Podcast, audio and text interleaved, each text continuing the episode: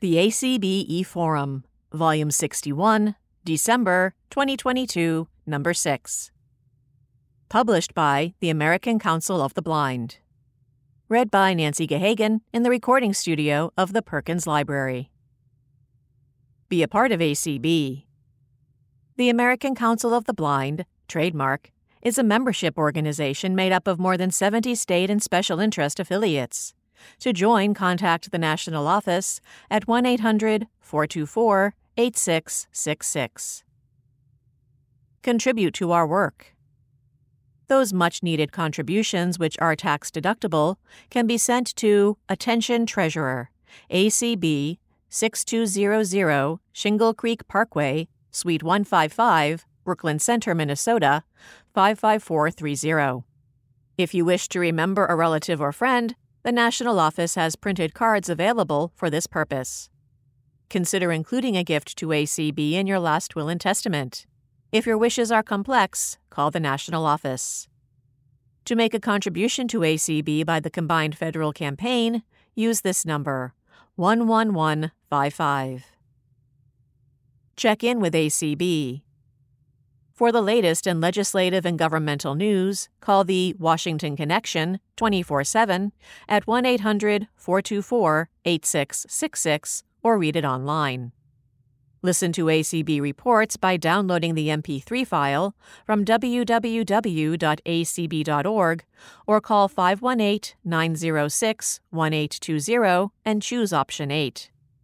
Tune in to ACB Media at www.acbmedia.org or by calling 518 906 1820.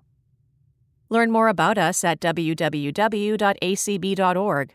Follow us on Twitter at ACB National or like us on Facebook at www.facebook.com slash acbnational.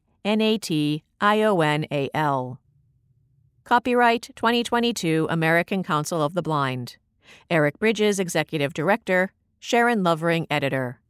1703 North Beauregard Street, Suite 420, Alexandria, Virginia 22311. Table of Contents President's Message Happy Holidays and ACB Reflections by Dan Spoon. A preview of the Renaissance Schaumburg Convention Center Hotel by Janet Dickelman. Glimpses of Croatia by Maria Kristic. Furry Travels by Maria Kristic and Gabriel Lopez Cafati. How I've Visited Over 100 Countries and You Can Too by Tony Giles.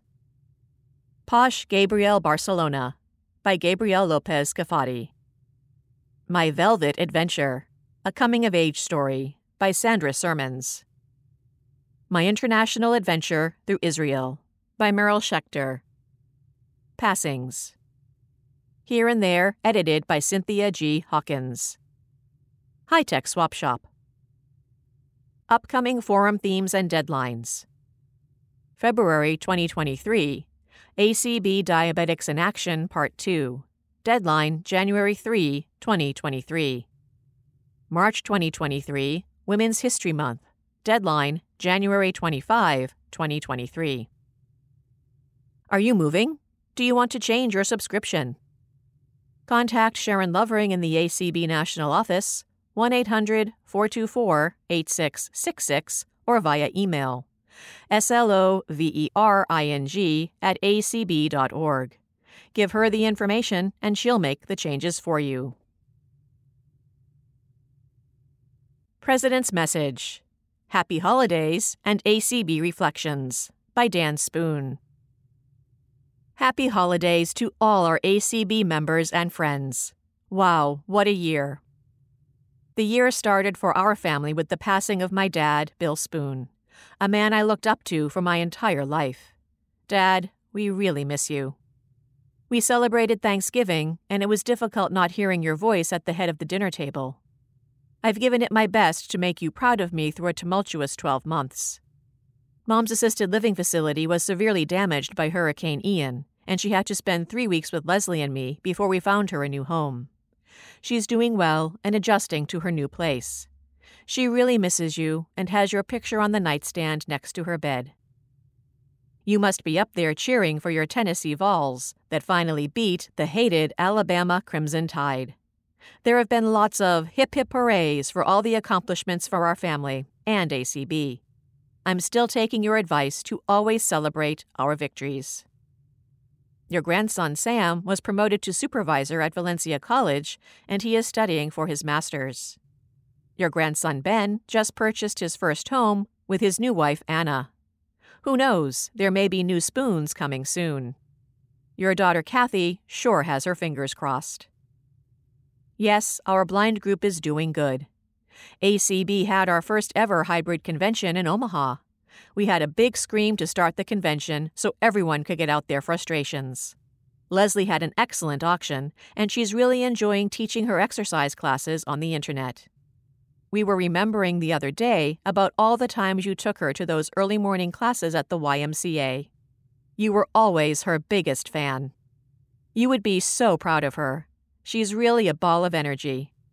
By the way, our Blind Bats fantasy football team finished in first place last year. We still have that Bill Spoon magic. ACB also had our second virtual election for board members, resolutions, and constitution and bylaws amendments. Dad, you always taught me to treat everyone the same and be fair. We really did it this year with our elections, and it was wonderful to hear all the positive comments about our democratic process. It was a great team accomplishment. Dad, we are keeping a positive attitude and continuing to dream big. I used your favorite quote the other day in my banquet speeches to the Michigan and North Carolina affiliates. You know the one from Bobby Kennedy. Some people see things as they are and ask why. I dream of things that never were and ask why not. It always reminds me of you. Dad, I miss you. Thanks for being my father.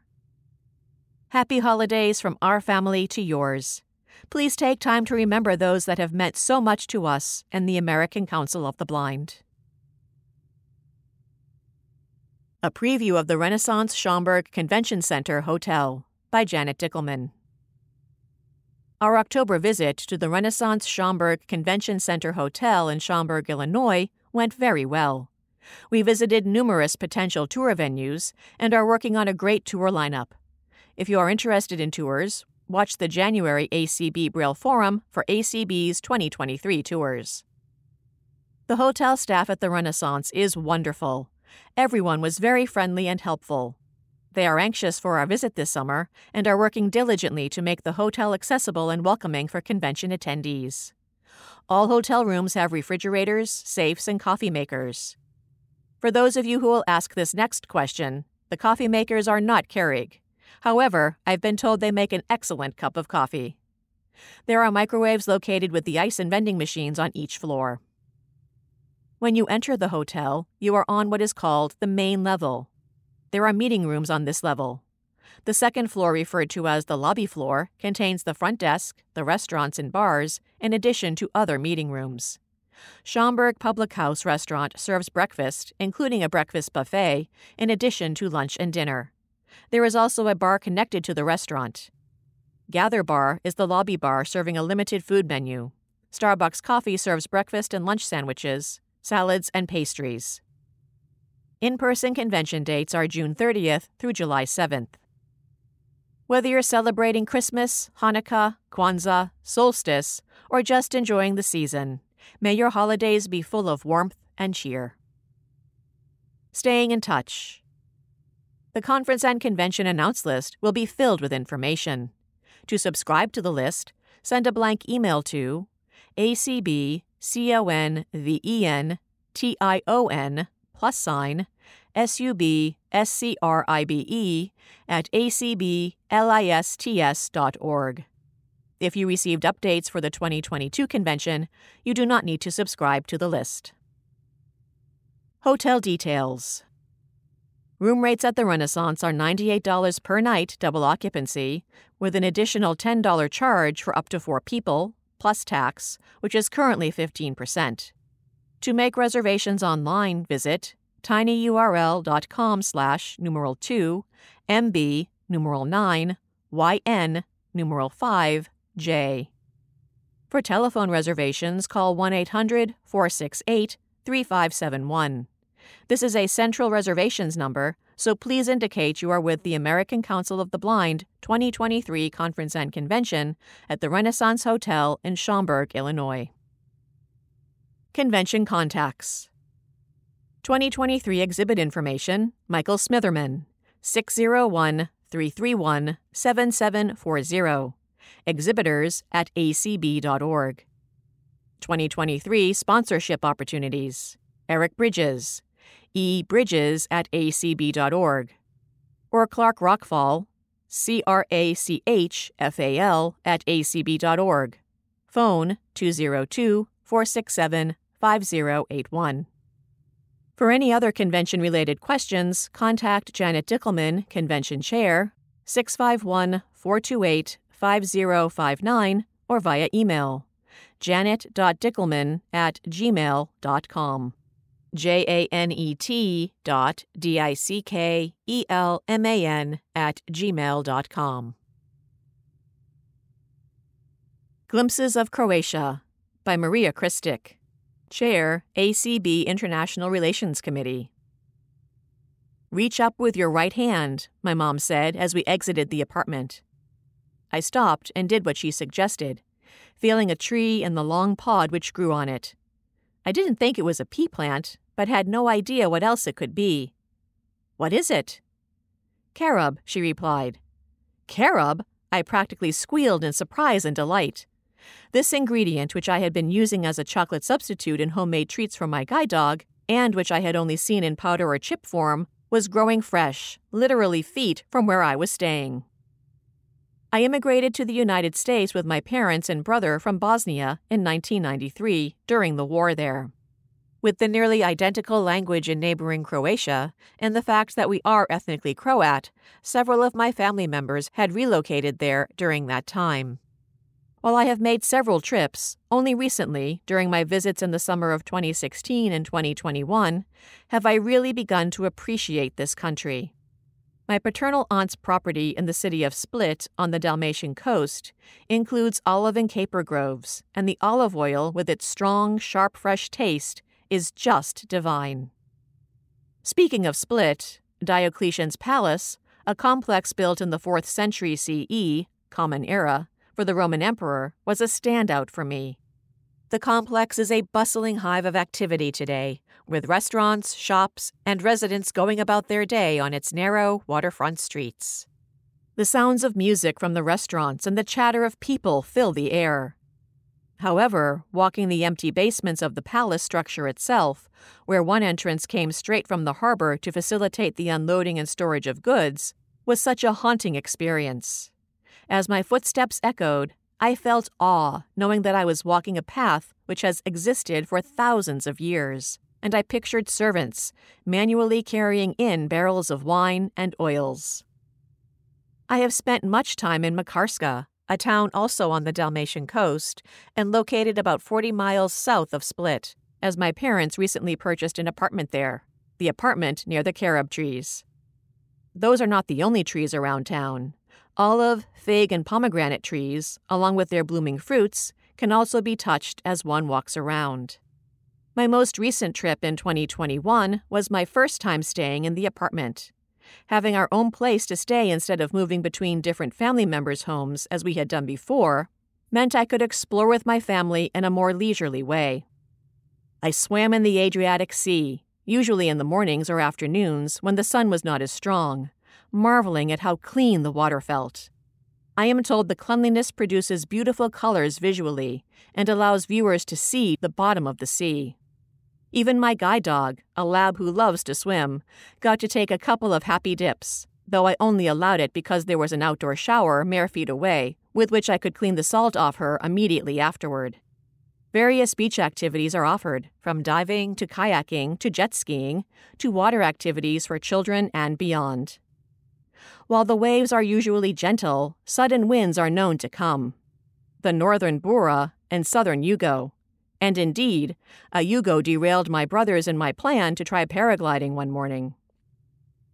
On most evenings, we would walk along the Riva, or waterfront promenade, the smell of sea salt and seafood in the air. On one side would be the sound of gentle waves, while music from the myriad outdoor cafes on the shore could be heard on the other. Sometimes music could also be heard from boats on the seaside, as these vessels, which offered excursions to Croatian islands during the day, became docked restaurants for seafood dinners in the evening. I have eaten a delicious fish called skuša, a type of mackerel native to Croatia, on one such evening dinner, to the sounds of classic Croatian music hits and seagulls circling and crying out overhead, waiting for a tasty morsel to drop in the water. This being the coast, there were plenty of seafood dishes to try. I had shrimp buzara, meaning sauteed in olive oil, parsley, garlic, and white wine, and I noticed that the shrimp was more meaty and chewy than what I have eaten in the United States. I also ate a lobster brudet, a stew with seafood, potatoes, tomatoes, garlic, white wine, olive oil, parsley, black pepper, and saffron. I was not brave enough to try shark. Elsewhere in town, I have also traveled on some cobblestone pedestrian only town streets, which were so narrow that I could spread my arms wide and touch the buildings on each side. As I explored Makarska with my family, I noticed that the structure of curbs was slightly different from those in the U.S. Rather than a sharp edged curb and curb cut ramp, they tended to be all in one, curb like structures but with rounded edges, somewhere between a curb and a ramp. Also, instead of outdoor stairs being made accessible with a pure ramp, the structure tended to be a ramp overall, but with intermittent rounded protrusions, almost like small speed bumps. These took some getting used to, and between the structure change and the new environment, I did initially have to do some repetition work with my dog to ensure that she understood what these elevation changes were. I did encounter one accessible pedestrian signal. While people I encountered in businesses did not generally visually recognize the guide dog harness, I had surprisingly few access issues, and if I did, most times explaining that she was a guide dog sparked some recognition of the term and resolved the issue. My maternal aunt, who lives there, tells me there is a guide dog user resident, so I imagine that she and the guide dog school in Croatia have done some of the advocacy to make this level of awareness possible.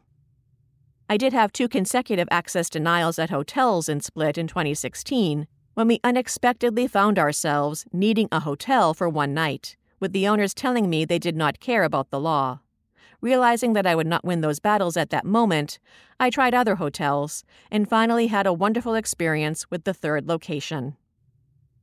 I visited with my dad and brother Sveti Jura, St. George, the second highest peak in Croatia. Although counting the satellite, radar, and other observational antennas, which are stationed there, it is the tallest point, at 5,780 feet above sea level. As my dad drove up the narrow and twisty road with the windows open, the sweet and woodsy aroma of trees filled my nostrils as the temperature noticeably cooled. We passed wild horses and goats grazing. We had to hike over some rocks the last few feet to the peak. Standing there, with the sounds of birds and leaves and almost no cars, I felt such serenity, peace, and connectedness with nature. I've had other experiences too. On the island of Pag, I got to taste the deliciously salty and flavorful native cheese, made so by the bora blowing salt from the Adriatic onto the island grass on which the sheep graze. My dog was very interested in the group of swans in a small lake, which we passed several times on our visit. I wished I could have pet one. I visited Plitvice Lakes National Park, hiking with my guide dog carefully on trails with no rails or safety signs taking a boat ride on one of its lakes, and hearing the rush of its waterfalls, though I am told they are even more active in other months of the year. A poignant moment came when we were leaving the park, and a cute stray dog, seeing mine, started following us to our car. I wished I could have taken it home. I've listened to the otherworldly sound of the Zadar sea organ, a musical instrument created in the sea using marble steps with tubes placed under them, such that the sea waves create music. In the historic town of Mali Ston, I heard morning church bells from a medieval era church which had been ringing every morning for the past 700 years, felt lemons on their trees, ate figs and apricots fresh from their trees, and touched one of the loaded salt wagons which bring the mineral to the town.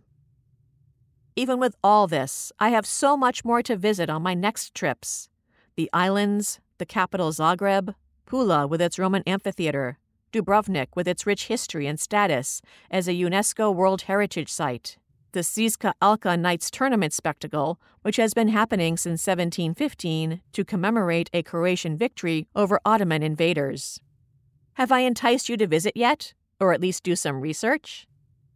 Croatia is only the first stop of your virtual vacation, curated by ACB's International Relations Committee for this month's e-forum. Enjoy the journey. Furry Travels by Maria Kristic and Gabriel Lopez Cafati. You're excitedly imagining your upcoming trip. Maybe it's walking around that city you've always wanted to visit. Perhaps it's time relaxing on the beach or skiing down a hill. Or maybe it's a cruise to several places you've wanted to visit for a long time. Best of all, your guide dog will be there. But wait, before you and your trusty canine partner board that plane or ship, you'll have to do some planning. Here are some tips to make that planning go more smoothly based on information we have gathered over the years from various sources and our own international travel experiences. We focus here on international considerations. Resources mentioned at the end can help you to learn about the fundamentals of travel with your guide dog. 1. Think about whether your guide dog should travel with you.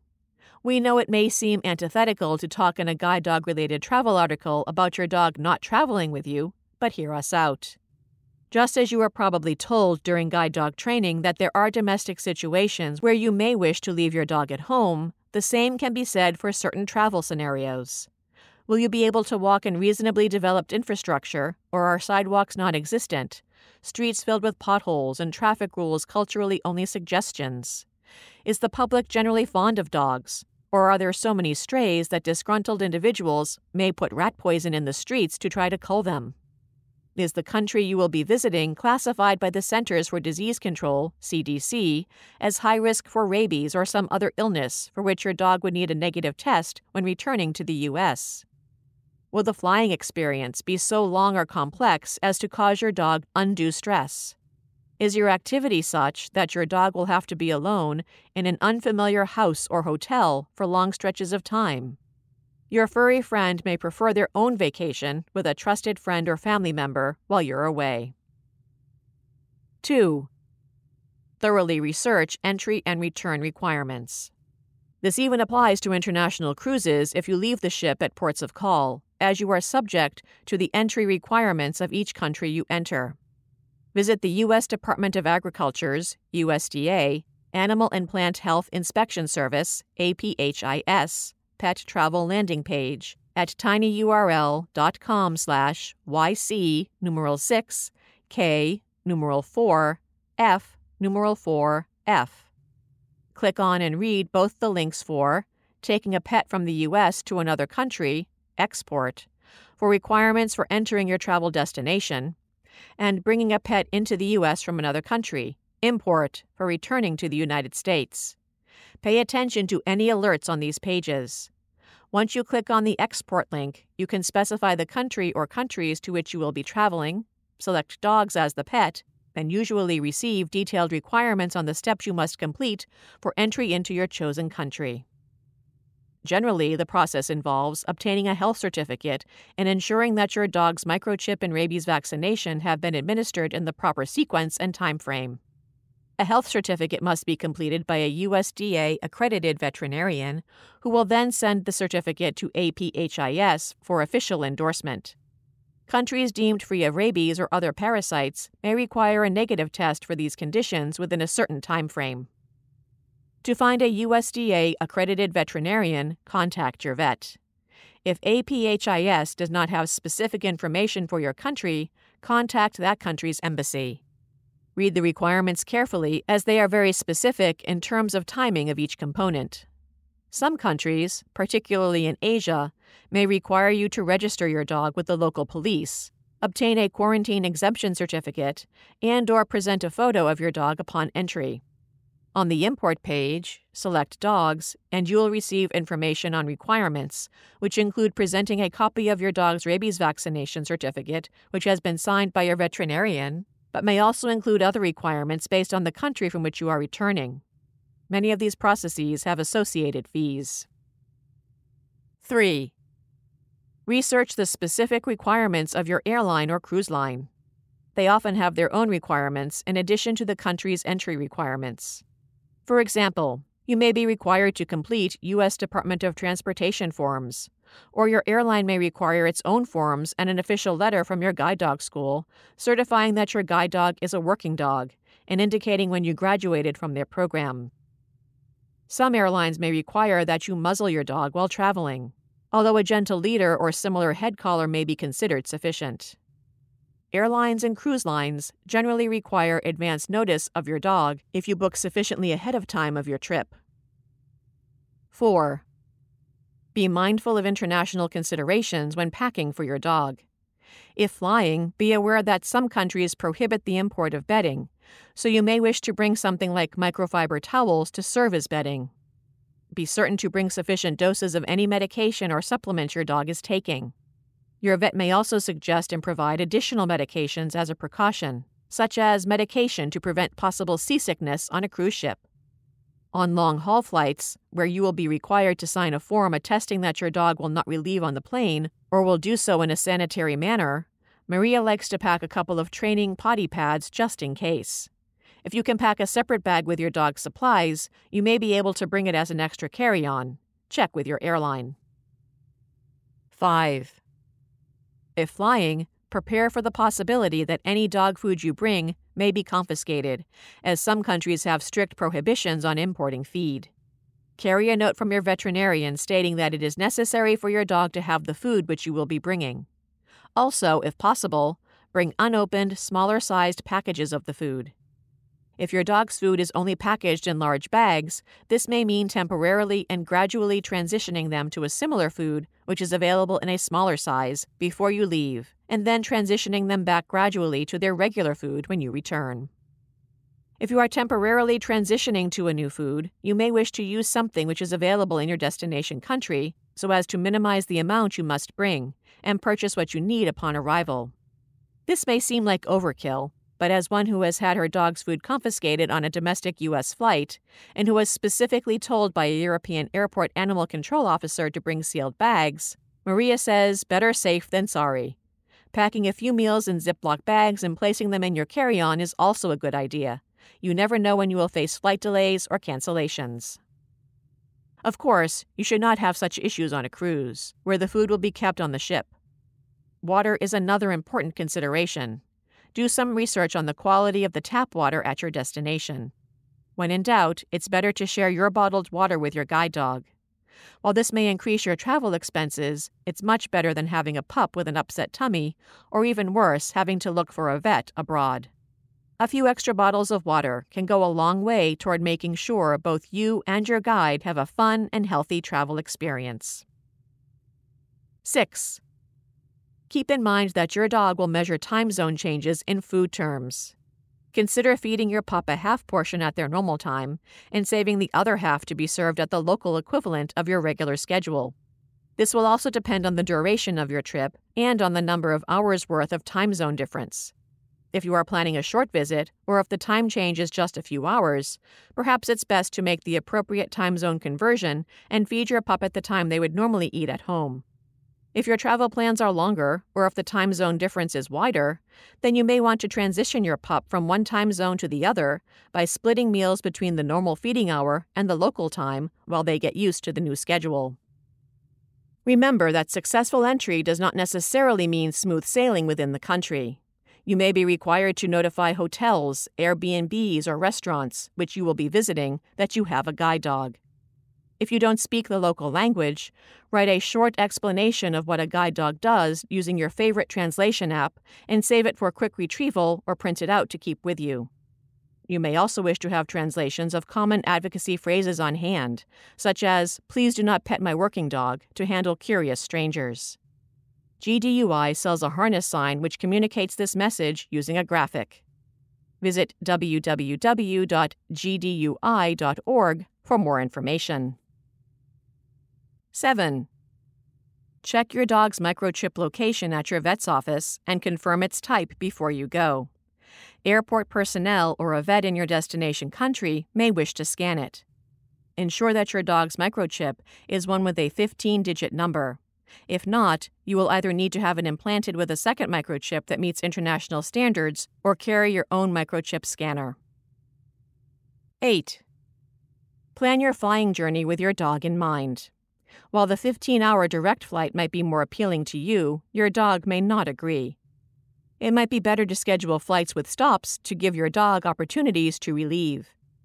Ensure that your layover is long enough to exit the airport to an outdoor relief area, go back through security, and arrive at your connecting gate. Give your dog less food and water than usual on the day of travel, and give it an opportunity to relieve itself before you enter the airport. You may wish to request a bulkhead seat to give your dog more room. You may also wish to bring a towel for your dog to lay on for extra comfort during a long flight. Airport security procedures in other countries may be different from what you are used to in the U.S. Be kind yet assertive and solution oriented. For example, while TSA personnel cannot separate you from your dog in the U.S., Maria learned that it was the opposite in Croatia where airport personnel informed her that procedures required her and her dog to be examined separately, although they could stay near each other. Maria reiterated the importance of staying in her dog's visual field. She and her dog were examined simultaneously by two members of security staff within a few feet of each other, and her dog was brought back to her upon completion. 9. Don't be afraid to ask for help. You can join communities like the GDUI chat email list or Friends of GDUI Facebook group via links on the GDUI website, or your guide dog school's Facebook or email list community to connect with others and get your questions answered. Books such as Sights Unseen by Wendy S. David, available on both Bookshare and NLS Bard, provide a wealth of useful information. If you decide that your trip would be suitable for your furry friend, there's nothing like exploring new locations with your dog by your side. Safe travels and enjoy the adventure. How I've Visited Over 100 Countries and You Can Too by Tony Giles. Tony Giles is a totally blind and partially deaf solo world traveler and author from southwest England. To learn more about Tony, visit his website www.tonythetraveler.com, www.tonythetraveler.com. Traveling is amazing. It can be experienced in many different ways. But if blind or visually impaired, it can often be more challenging or difficult. As a blind traveler of some 25 years wandering around the world, mostly by myself, I understand this very well. However, there are some practical ways to help make traveling or vacationing as a blind or visually impaired person a little easier. First, decide where you would like to go. It might be a visit to a museum, park, beach, or somewhere else of interest in your own city or state. Maybe start with a day trip somewhere or a weekend away to a nearby destination. Well, how will you get there? What are the transport options? And once there, how will you find the places you wish to visit, get to your accommodation, find a place to eat? These are all the questions I need to answer when planning any trip.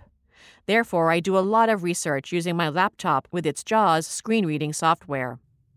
I open Google and do a search on, say, information about New York City.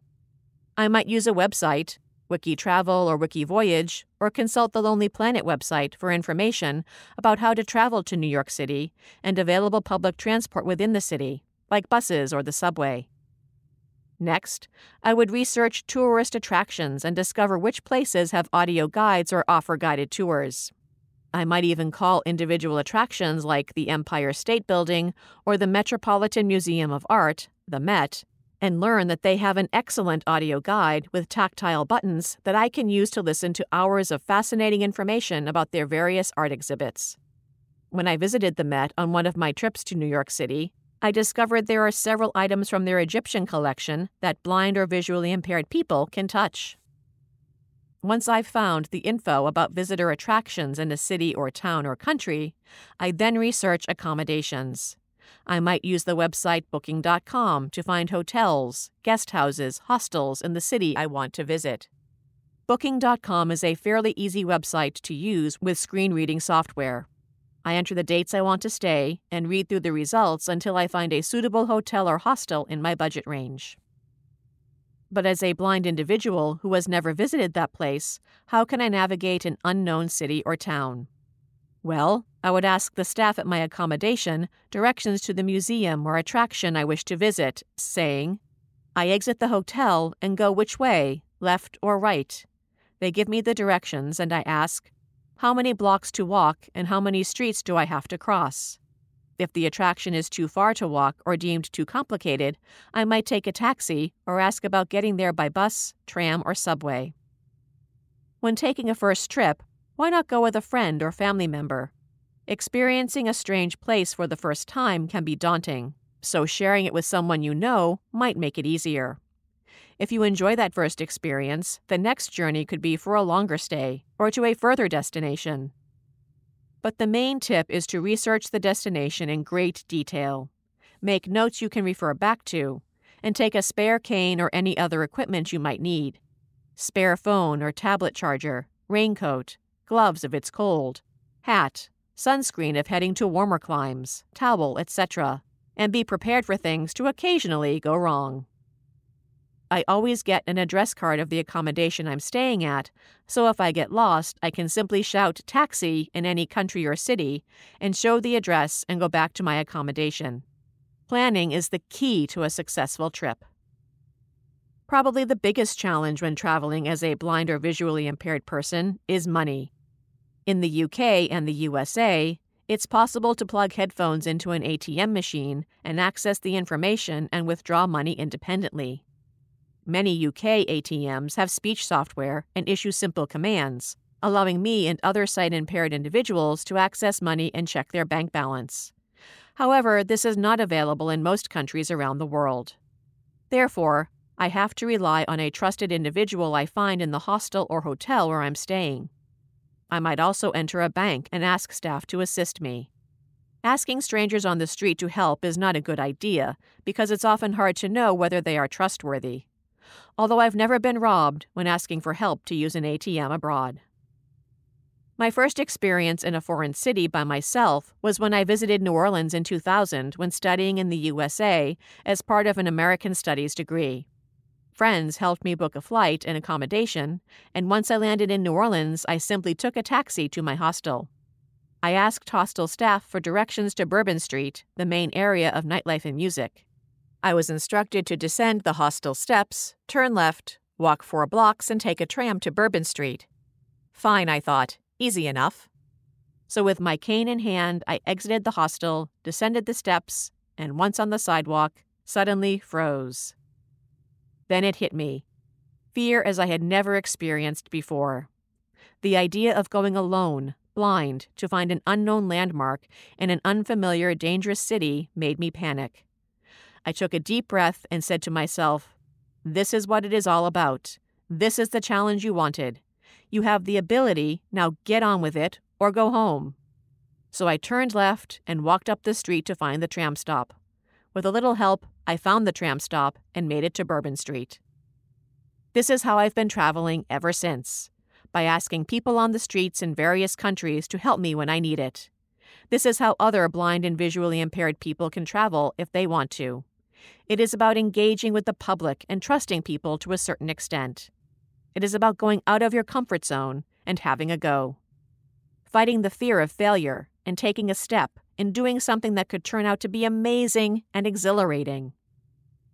For me, downtown Manhattan, New York City, is one of the easiest to explore. Like several U.S. cities, including Philadelphia and Seattle, most of Manhattan is on a grid system, and it is simply a case of walking the blocks in a straight line and asking pedestrians what streets I am at when I reach a corner. I might be told I'm at the junction of Fifth Avenue and 42nd Street. If the next cross street is 43rd, I know I'm going uptown. Likewise, when riding the New York subway, I can listen to the announcements and know if I'm traveling uptown or downtown, making Manhattan one of the easiest areas of NYC to explore. I'm not suggesting traveling blind is easy. Some days it can be very challenging, especially if journeying in a country where English isn't the first language. but with modern technology like smartphones and tablets and instant internet access to Google Translate, communicating and traveling blind has become a lot easier. I visited Tokyo, Japan in 2017 and discovered there are tactile lines in the subway stations and on the main streets for blind people to follow to help guide them more safely. Subway staff helped me on and off subway trains and escorted me to my next train or to the exit. I was in a Japanese restaurant one evening and tried to order food. The waitress didn't speak any English, and I figured it might be problematic. Suddenly, a mobile phone was placed in my hand, and a lady spoke to me in English. I told her my order. She relayed my request to the waitress and told me the price. The food arrived, I had a delicious meal, paid, and left. So, traveling blind, despite many challenges, is possible. I travel alone because I enjoy the challenge and I like my independence, but there's nothing wrong journeying with a friend or companion. Traveling with a guide dog in the US, the UK, and in Europe seems easy enough. It would be much more difficult in Africa, South America, and Asia. But I've never traveled with a guide dog, so I don't know much about that. Like I say, it's about research and planning. But traveling blind or visually impaired to a destination of choice for a day, weekend, or longer is most definitely possible and can be great fun. Posh Gabriel Barcelona by Gabriel Lopez Cafati. Since I was matched with my first guide dog, Posh, in July of 2013, we have embarked on multiple travel adventures together, from conventions to the opera, business trips to cruises, from sandy beaches to a few feet of snow. Everywhere we have been has given me an opportunity to explore with independence, to enjoy my adventures with a funny companion, and to learn how to negotiate with a furry partner who sometimes may have an agenda of her own. My travels to Honduras have been countless and love filled.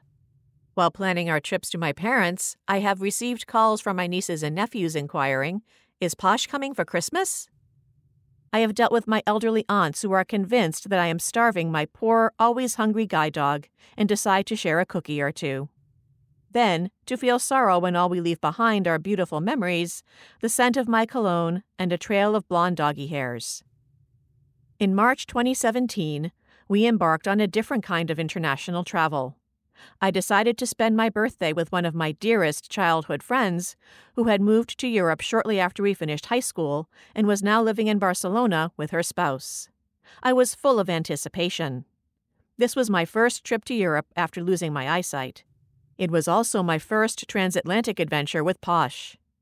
Airfare happened to be surprisingly affordable, so I sought the opportunity of using some miles to upgrade. I planned a suitable spring wardrobe that would leave enough suitcase space to bring back some cava, chocolates, cheeses, and jamon iberico. My math indicated that I would have the equivalent number of pounds worth of dog food to replenish with such delicacies on the way back. Then there were all the permits for my furry companion we discovered that Posh's microchip was not the one required by the European Union, so she got another one implanted. A couple of days prior to my birthday, we were ready to go. I know for many people, air travel is a nuisance. For me, air travel is one of the essential parts of traveling. Posh had dinner and a limited supply of water, plenty of time to get busy, and lots of encouragement leading to us boarding an American Airlines Boeing 777. Once aboard, I showed Posh our private little pod in the air for the following nine hours. As we took off, I realized that I didn't need to see in order to tell that we were flying directly east over the Atlantic. After indulging in a five course meal and sampling different wines, it was time to relax and sleep. I shared ice chips with Posh. We walked around for a bit. Posh made friends with passengers and crew, especially with those crew members at the galley, where she expected to find bits and crumbs. I figured out how to flatten my seat to create an improvised cubby for Posh. Sunrise came too soon for me. Though breakfast smelled nice, it also meant that we were a few hours from landing. A beautiful spring morning welcomed us in Barcelona. Navigating the airport was such a breeze. Spain is well known for its public awareness toward people with visual impairments. As I was clearing customs and immigration, I had Posh's file ready for it to be examined. The agent looked down at her, then asked me, Lazarillo? Which means guide dog. I said yes. The agent thanked me, and we were on our way. As soon as we were outside, Posh got a chance to take care of her business. As soon as we were at my friend's flat, she got breakfast. Barcelona has lots of dogs, but not many grassy areas in the city, so we took a walk to identify good walking routes. As we grabbed a small table in the outdoor terrace of a cute bar, I rediscovered how much I could enjoy the smells, the sounds, and of course, the tastes of an afternoon clara, which is a cocktail made with local beer and a clear soda, paired with a plate of local cheeses, meats, and olives. Our first evening consisted of the birthday present my friend had for me. Before I could immerse myself in a night of food, music, and wine, I made sure Posh was well fed. Then we set out to Casa Fuster, the iconic hotel where Woody Allen's romantic comedy, Vicky Cristina Barcelona, was filmed. There we enjoyed a famous international jazz band performing live, while we paired local delicacies with different wines, and ended the evening with a beautiful dark chocolate dessert in the shape of a grand piano. Thinking that Posh and I were quickly adjusting to the jet lag, we went to bed close to midnight local time. After a few minutes in bed, I was awakened by a very demanding wet nose. Thinking that Posh was alerting me of an imperative need to go out, I panicked, bundled up, and took her out. Once there, she sniffed, looked around, and wagged her tail as she stared at the door to go back indoors. When we got back inside, I noticed that Posh planted herself next to her designated feeding station. That's when it hit me. Posh was expressing her jet lag in food terms. Her tummy was telling her that it was 5 o'clock Miami time, her normal dinner time. I tried snacks, but she wanted the real deal. We worked out an amicable solution half a portion at Miami time and the other half at Barcelona time. My birthday was a dream come true.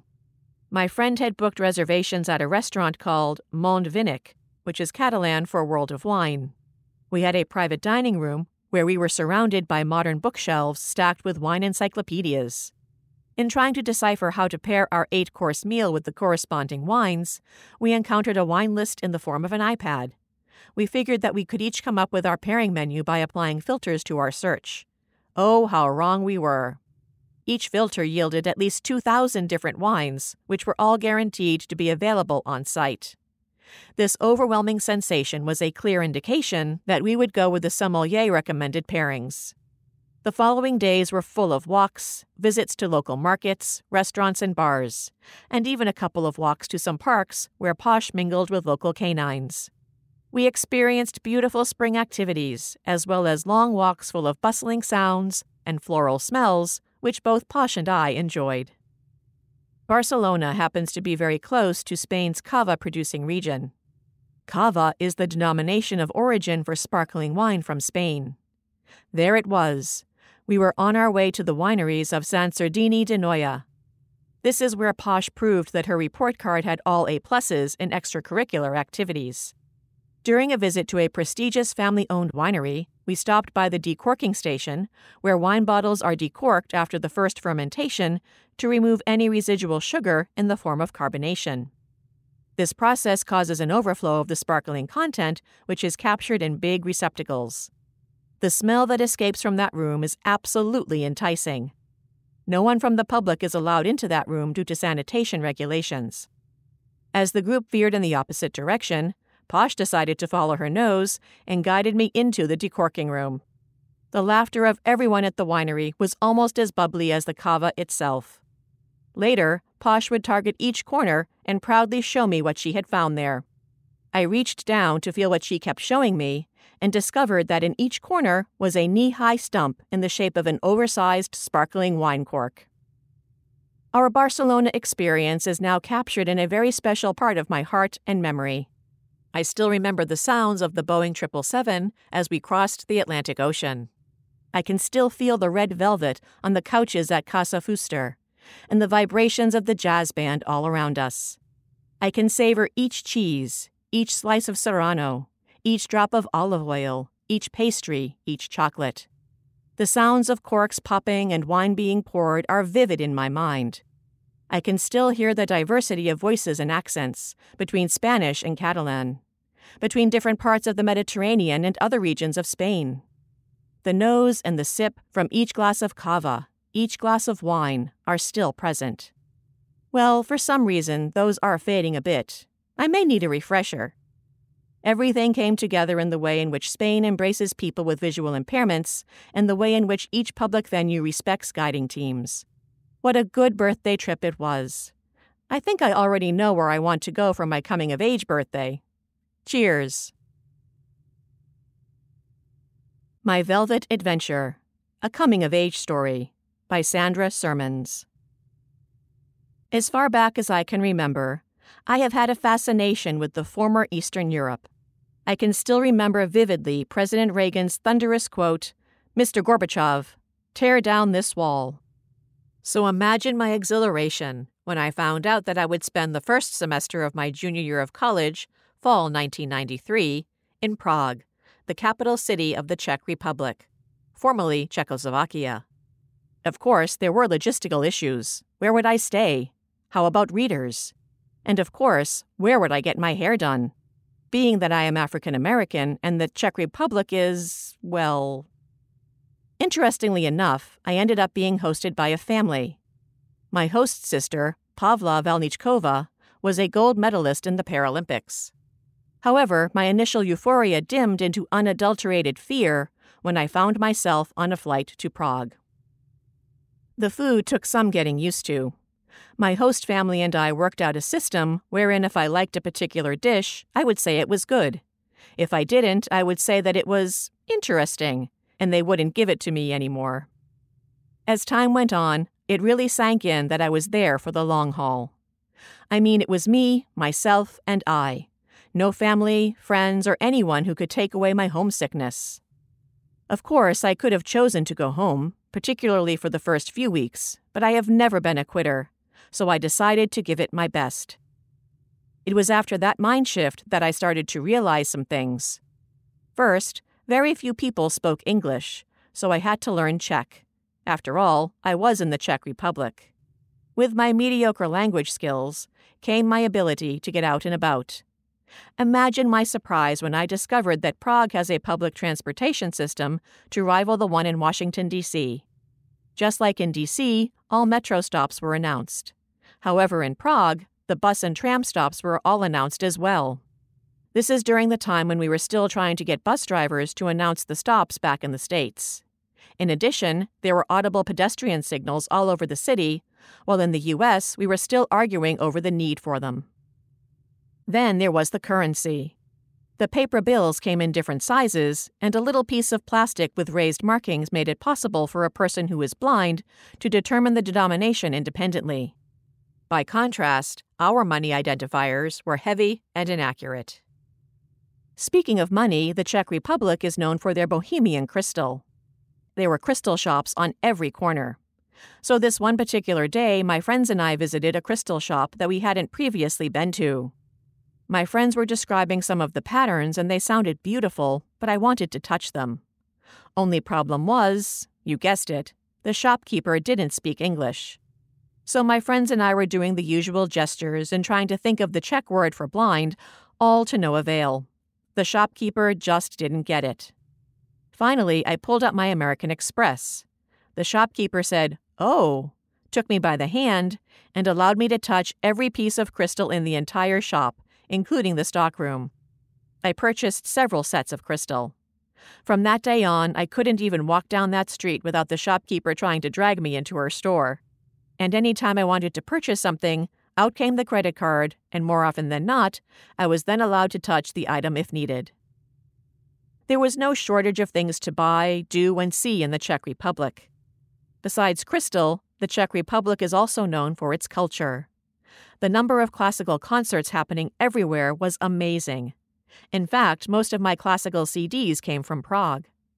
Where were the concerts held? Surprisingly enough, they were held in churches. Like most modern cities, Prague had an opera house. However, the vast majority of the concerts took place in churches. Ironically, the Czech Republic is an atheist country. Nevertheless, they have more churches than the Vatican. Go figure. What I learned on my velvet adventure was this. As an American who is blind, I was able to live in a foreign country and not just exist, but actually thrive. Were there obstacles? Sure but I overcame them. and in doing so discovered my inner strength, resilience, and resourcefulness. Also, I learned that we in the U.S. are truly blessed. However, our way is not the only way, nor is it even the best way in some instances. The moral of the story is to always try to be open minded and willing to learn because you never know. Your next adventure may be just around the corner. My International Adventure Through Israel by Meryl Schechter, Vice Chair, ACB International Relations Committee.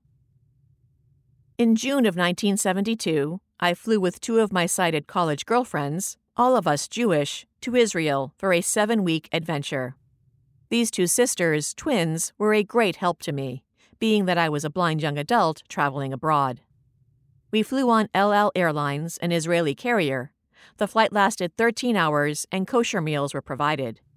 For those of you who do not know, the term kosher is used to define the Jewish dietary laws where the mother's milk from the cow cannot be mixed with meat from the same animal. In addition, Orthodox Jews do not consume anything with a cloven hoof, such as a pig, since it is considered unclean.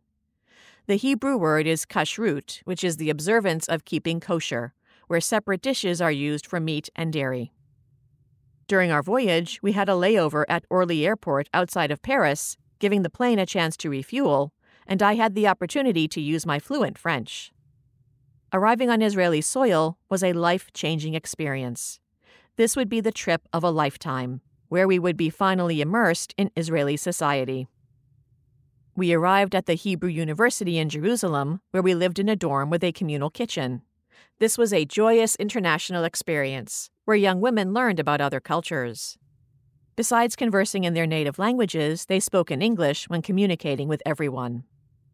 The dorm was located on Mount Scopus in Jerusalem, and we took courses taught in English by U.S. and Israeli professors alike on Israeli society and Talmudic thought and literature. The Talmud is rabbinic text that governs daily Jewish life. While studying Israeli society, the class took two excursions, one to a kibbutz and the other to a moshav. A kibbutz is an agricultural settlement organized under collectivist principles, where people live communally off the land.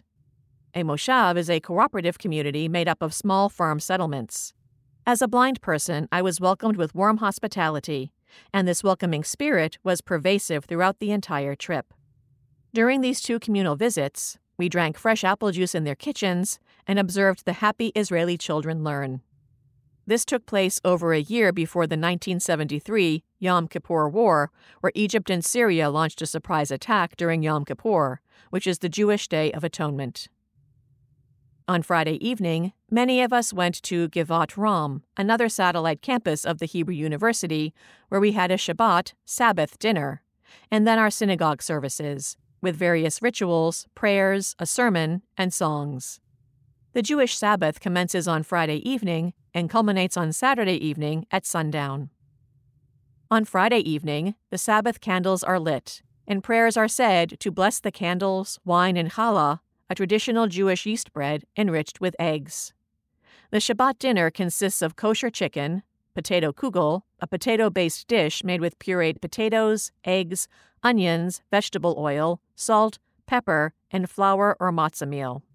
Matzah is unleavened bread, because during biblical times when the Jews left Egypt to escape the Pharaoh, they did not have time for the bread to rise. The Friday night festivities were sponsored by Hillel, an international organization for college and university students. The number 9 bus, which took us to Givat Ram and the supermarket, was a great ride, where the driver played 50s music and the disc jockey spoke in Hebrew, a language of which I spoke very little. Jerusalem has a few major thoroughfares. Ben Yehuda Street, replete with cafes, shops, and street vendors, was named after Eliezer ben Yehuda, who revived the Hebrew language. In English, Ben means son of. King George Street in central Jerusalem was named after King George V. This street connects Ben Yehuda Street with Jaffa Road to the Central Triangle, which is the downtown business district. Amidst the hubbub of this area, one can go shopping, catch a bus, or meet a friend. Again, the owners were friendly and blindness was not an issue. One of the high points of the trip was a visit to Merkaz Klita, an absorption center for Russian Jewish immigrants who stay there temporarily until they are settled. These people spoke Russian as well as Yiddish. Yiddish is a combination of High German, Hebrew, Slavic, and traces of Romance languages, spoken by Ashkenazic Jews who are Central and Eastern European Jews. Mount Masada is a mountain fortress that the Jews defended against the Romans, and it was a stronghold that was and is visited to this day. With assistance, I climbed Mount Masada, but we descended via a cable car.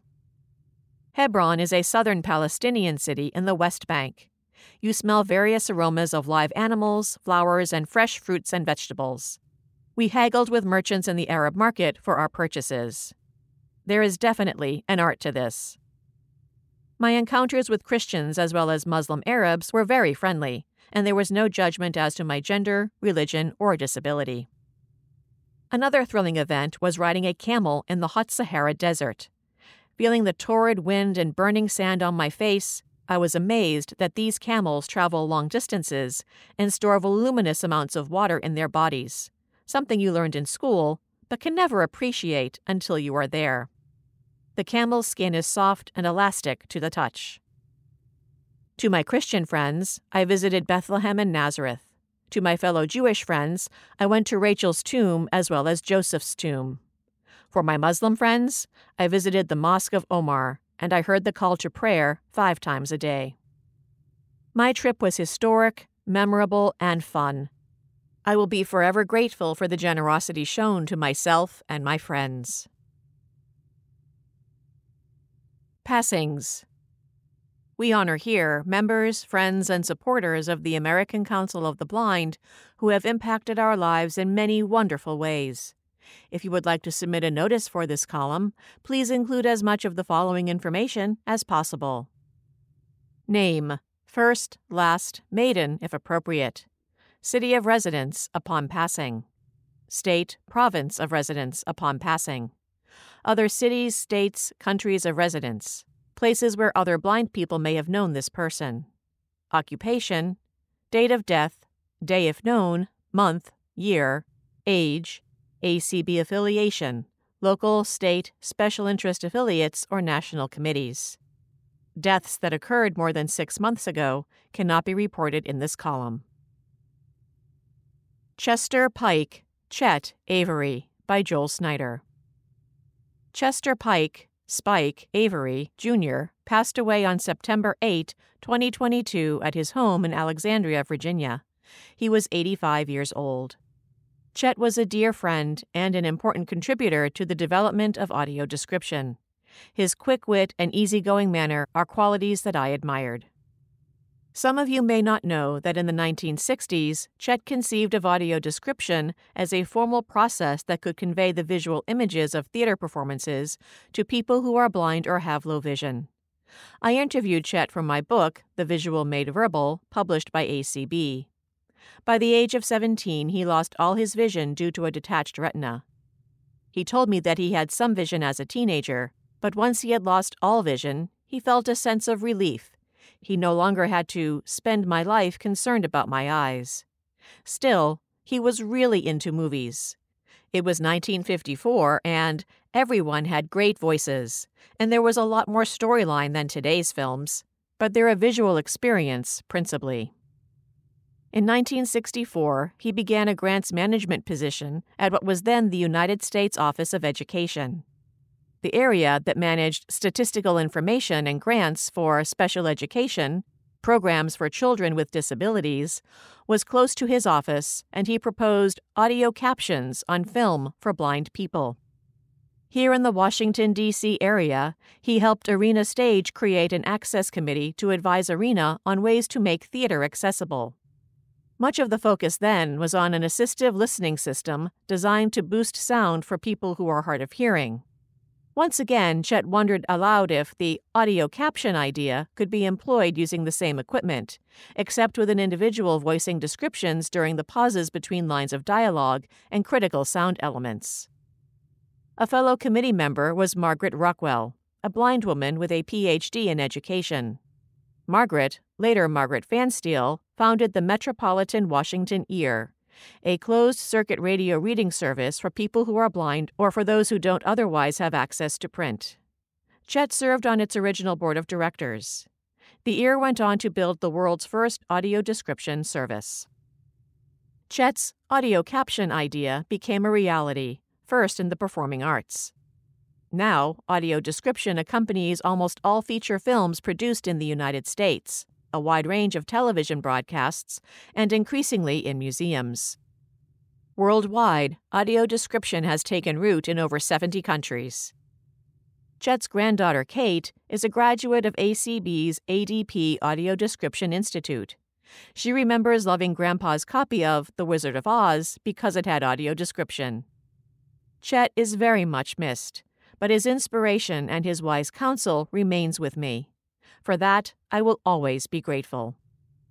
More information is available at tinyurl.com slash numerals 4865 EMCR.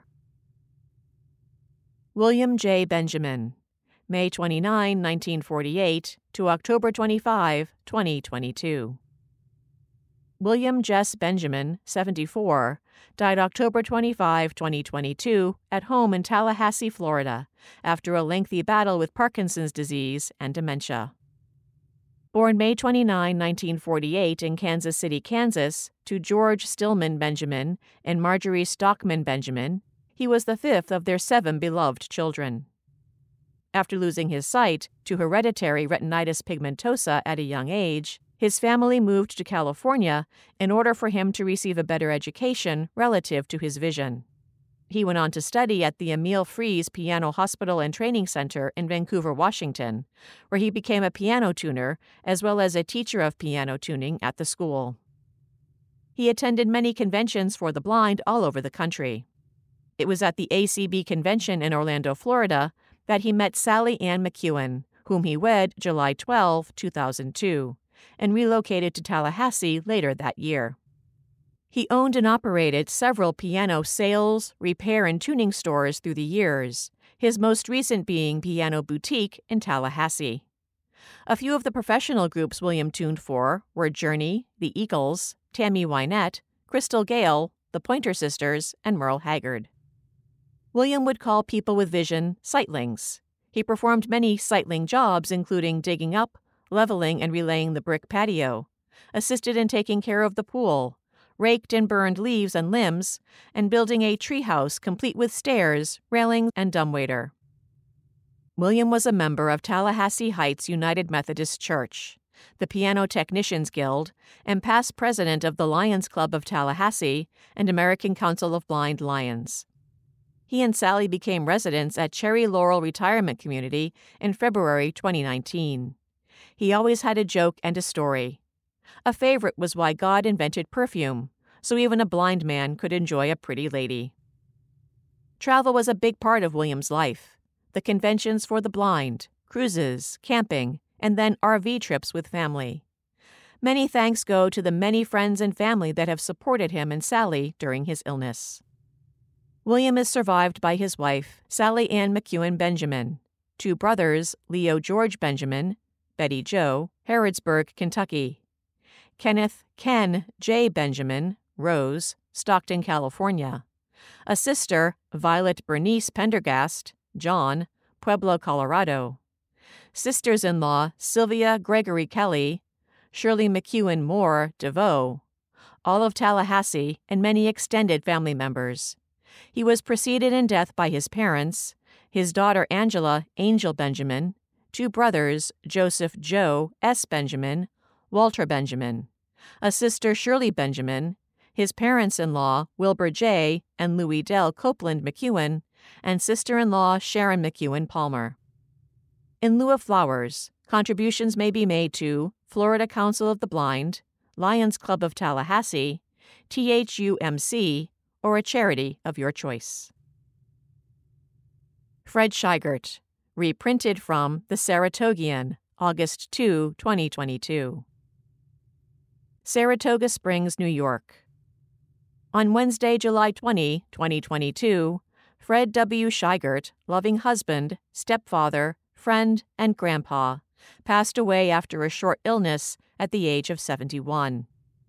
Fred was born April 25, 1951, to William and Charlotte Abramson Scheigert.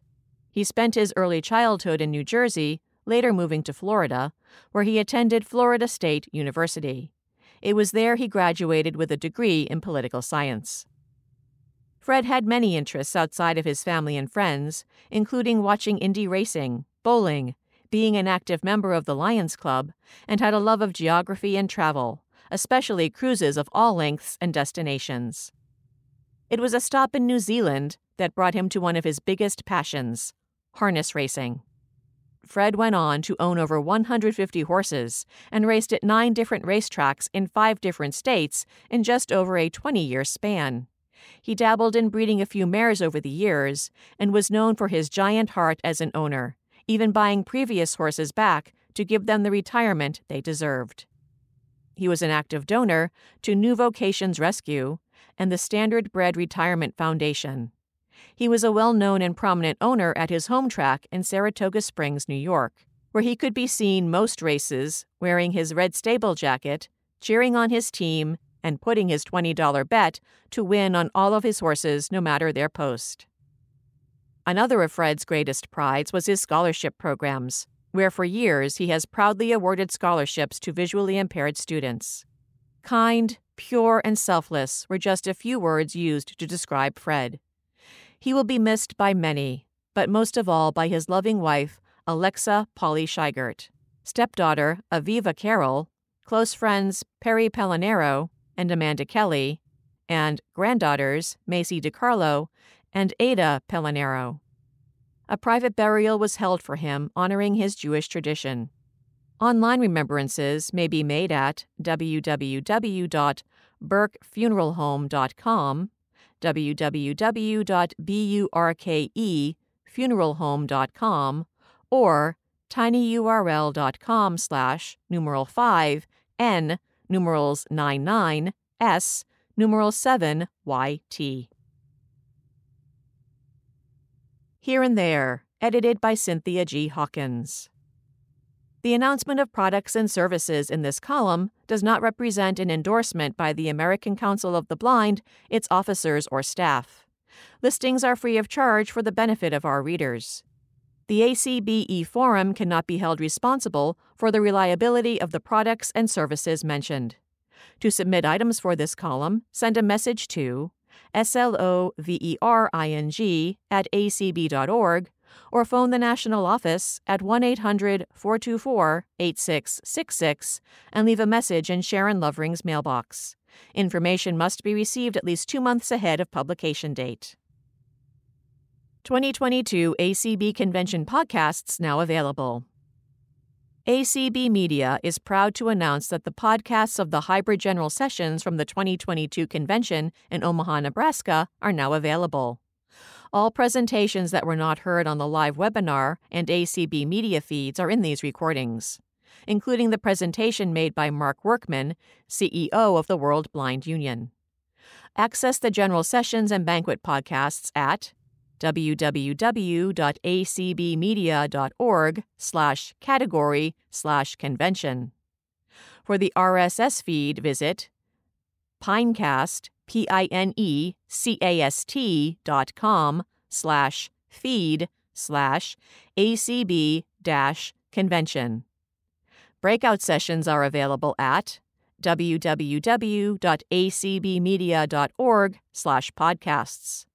Breakout sessions from the ACB business meetings on July 11 and 13 will be available soon. We will publish a searchable cross reference of all sessions after all podcasts are published. National Braille Press Holiday Cards. Now available, National Braille Press's annual holiday cards. The cards feature an illustration of four light brown or slate gray houses with snow on the roofs and smoke wafting out of their chimneys surrounding a Christmas tree with lights and a star on top. Under the illustration is the message It's the most wonderful time of the year, in Braille and golden print. The message inside says, May you be surrounded by those you love, in Braille and red print. Also available are cards from 2021 and 2019. All come in packs of 10.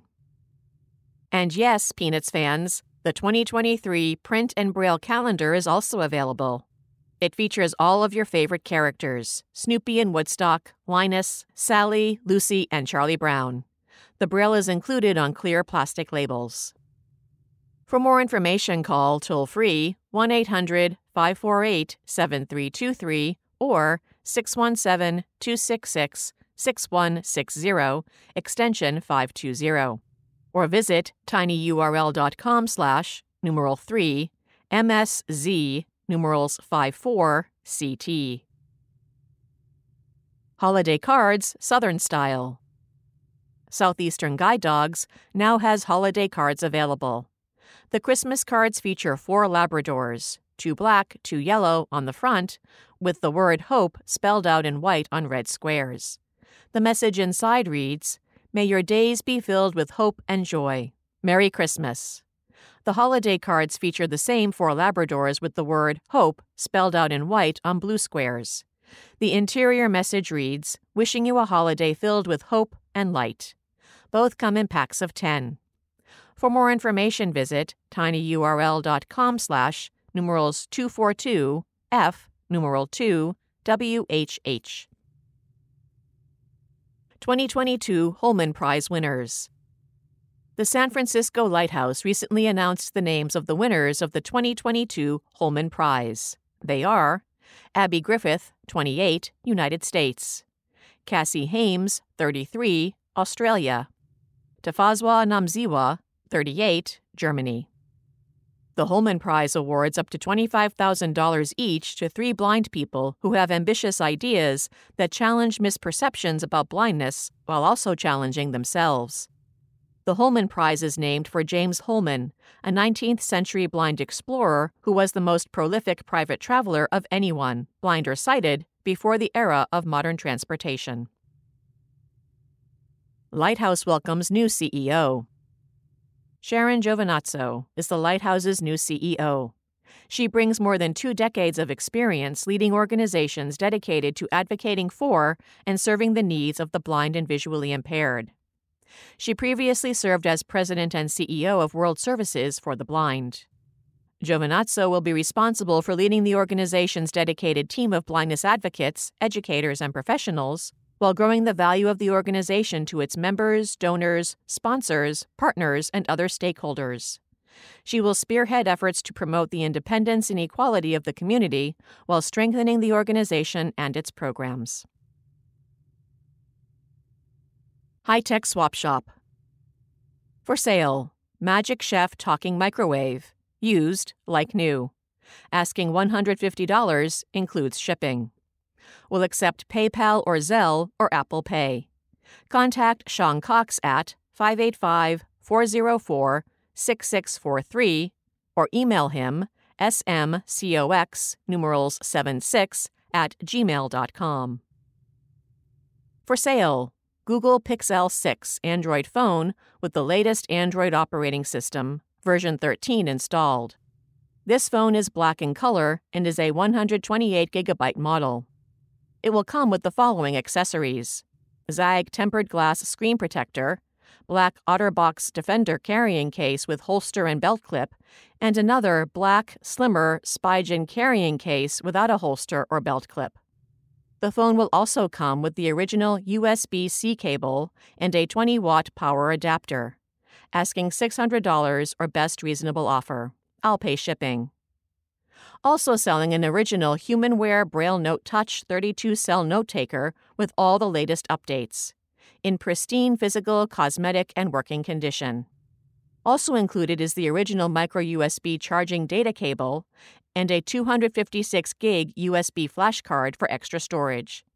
Asking $1,500 or best reasonable offer. Will either pay for shipping or ship free matter for the blind, US only will accept PayPal using don.risavy at att.net or can accept Apple Pay or Venmo. If you have any questions, send an email to djrisavyjr at att.net. ACB officers.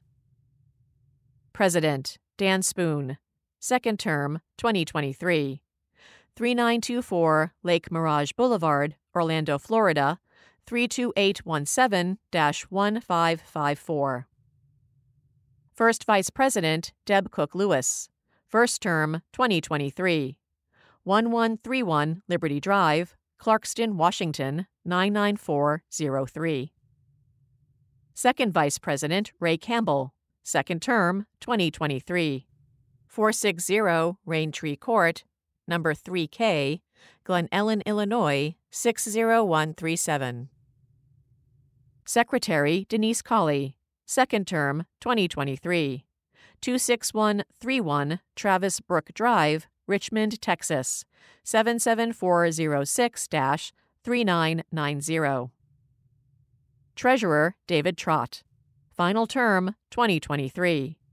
1018 East Street South, Talladega, Alabama 35160.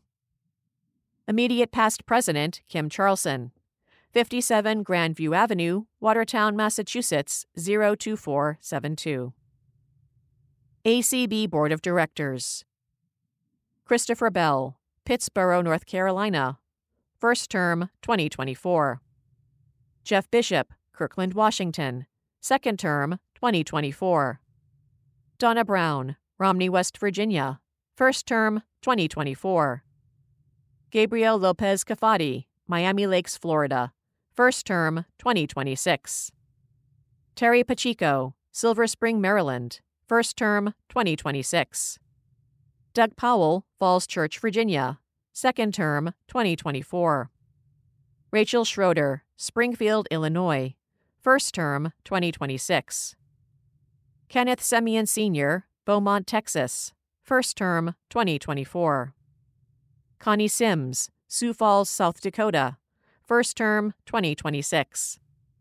Jeff Thom, Sacramento, California, second term 2026.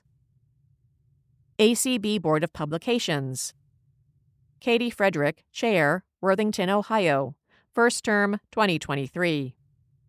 Cheryl Cummings, Boston, Massachusetts, first term 2023. Zelda Gebhard, Edgeley, North Dakota, second term 2024. Penny Reeder, Montgomery Village, Maryland, third term 2024. Gashay Wells, Jacksonville, Florida, first term 2024. Accessing your ACB Braille and e forums. The ACB e forum may be accessed by email on the ACB website via download from the web page in Word, plain text, or Braille ready file, or by phone at 518 906 1820. To subscribe to the email version, contact Sharon Lovering, S L O V E R I N G, at acb.org. The ACB Braille Forum is available by mail, in Braille, large print, NLS style digital cartridge, and via email. It is also available to read or download from ACB's webpage and by phone 518 906 1820. Subscribe to the podcast versions from your second generation Victor Reader stream or from https colon slash slash p-i-n-e-c-a-s-t dot com slash feed slash acb dash braille dash forum dash and dash e dash forum